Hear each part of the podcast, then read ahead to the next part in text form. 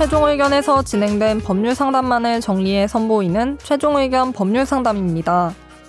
이번 상담은 2019년 5월 24일 최종 의견 177회에 방송되었습니다. 전세로 살고 있는 집에 문제가 생기면 수리비를 어떻게 할지 골치가 참 아픈데요. 만약 집주인이 돈을 주지 않는다면 법적으로 어떻게 청구할 수 있을까요? 오늘 최종 의견 법률 상담에서는 전세 수리비 청구 내용 증명에 관해 다룹니다. 최종 의견의 사연을 보내주세요. 법률 상담 해드립니다. final final 골뱅이 sbs.co.kr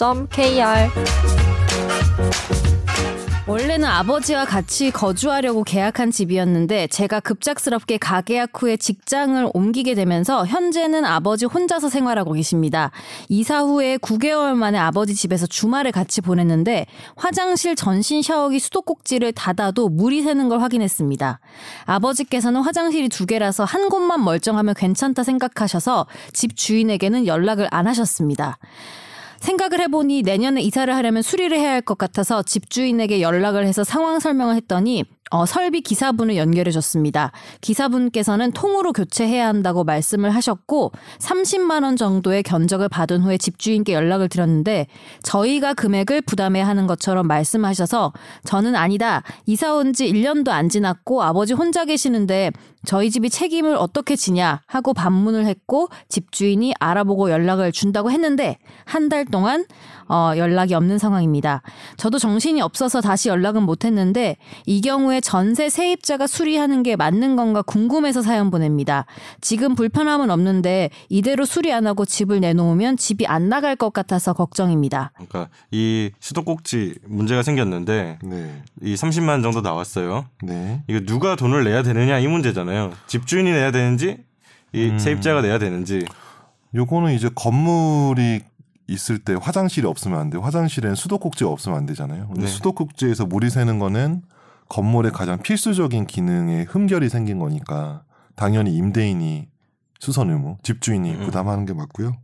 이거 그냥 안 고쳐줘도 본인이 고친 다음에 음. 그곧이물 새는 장면 같은 거 동영상 촬영하고 그 다음에 이제 수리 장면을 사진 찍은 다음에 그 견적서와 영수증을 사진 다 첨부해가지고 나중에 나갈 때 받으시면 됩니다. 이거 그냥 기다리지 마시고 음. 불편한데 왜 이렇게 그냥 쓰고 계세요? 음. 그냥 다 고치고 난 다음에 청구하면 되는데 집주인이 끝까지 안 주면 어떻게 해야 돼요? 안 주면 뭐 이제 내용 증명 보내야지. 뭐 내용 증명 보내고 뭐 내용 증명이야. 막 내용 최종 의견 몇 년 하면서 배운 거는 네. 내용 증명밖에 내용 아 증명 근데 내용 증명은 어떻게 보내야 돼요? 내용 증명 우편은 간단해요. 이렇게 내가 보낼 통고서 같은 거 있잖아요. 예. 편지 같은 거를 출력을 해가지고 두 부 정도 출력했나? 저도 이제 직원한테 시키니까. 근데 이제 출력해서 이제 우체국에 내용 증명 우편 보내려고 했다 하면은 음. 그 법원, 그러니까 우체국에서 이렇게 도장 스티커 같은 걸 붙여줘요. 이렇게 음. 붙이고 음.